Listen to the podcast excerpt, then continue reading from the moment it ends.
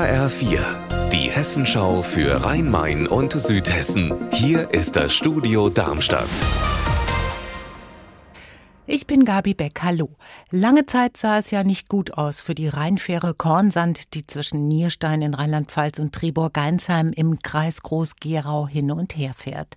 Weil nämlich auf beiden Rheinseiten große Straßenbaustellen sind, fahren derzeit zwei Drittel der bisherigen Pendler nicht mehr mit der Fähre. Und damit droht der Fähre das Finanzielle aus.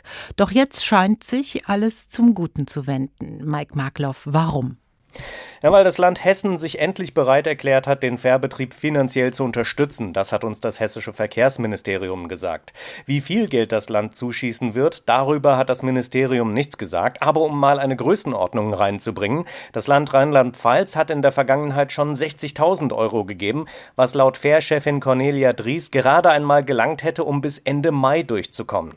Aktuell sagt sie, dass sie die Hälfte des Umsatzes mache, den sie bräuchte, um auf plus minus null rauszukommen.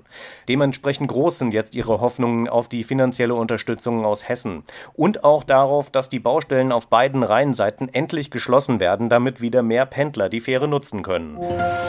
Wiesbaden hat ein neues Klimaziel ausgerufen. Die Stadt will den CO2-Ausstoß von 3,4 Millionen Tonnen im Jahr auf rund 1,2 Millionen Tonnen reduzieren.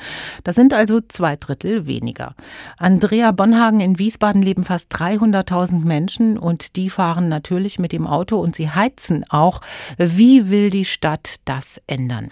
Zum Beispiel könnte die Wiesbadener Wohnungsbaugesellschaft GWW vorangehen, Heizungen verbessern und Häuser dämmen.